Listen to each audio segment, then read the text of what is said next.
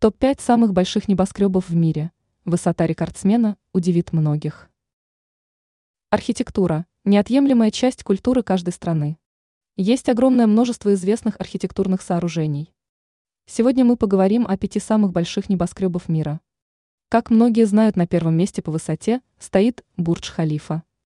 Высота Бурдж-Халифа составляет 829 метров без антенны. Высота антенны достигает 829,8 метров. Данное сооружение находится в Объединенных Арабских Эмиратах, Дубае. Этот небоскреб считается самым высоким функциональным сооружением в мире и обладает мировым рекордом Гиннесса. Данное здание было построено по поручению шейха Дубая для увеличения доли туризма. На втором месте по высоте стоит небоскреб Мердока 118, находящийся в Малайзии, Куала-Лумпуре.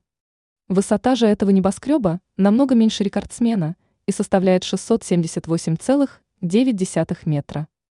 Высота антенны 160 метров. Это здание является самым высоким зданием Малайзии.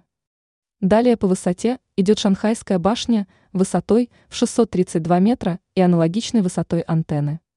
На данном небоскребе находится смотровая площадка, которая является одной из главных достопримечательностей Шанхая.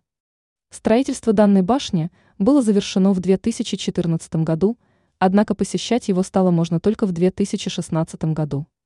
Перейдем к Королевской часовой башне. Данная башня расположена в Саудовской Аравии, Мекке. Высота этого сооружения равняется 601 метру. Высота антенны аналогична. В данном здании расположен отель. Этот отель считается самым высоким отелем в мире. Из названия следует, что это еще и часы. И данное здание имеет самые высокорасположенные часы в мире. И последнее здание – это Международный финансовый центр Пинг Н, который находится в Китае, Шэньчжэне.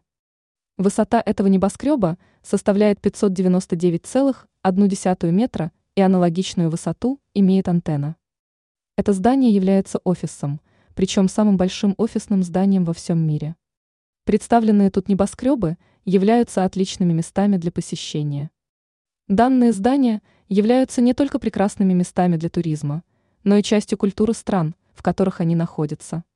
Благодаря этому можно познакомиться ближе с культурой данных стран.